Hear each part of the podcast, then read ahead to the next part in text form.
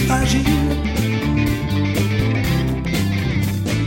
Soudain du surgit le monstre en métal, le dos recouvert de prières étrangères.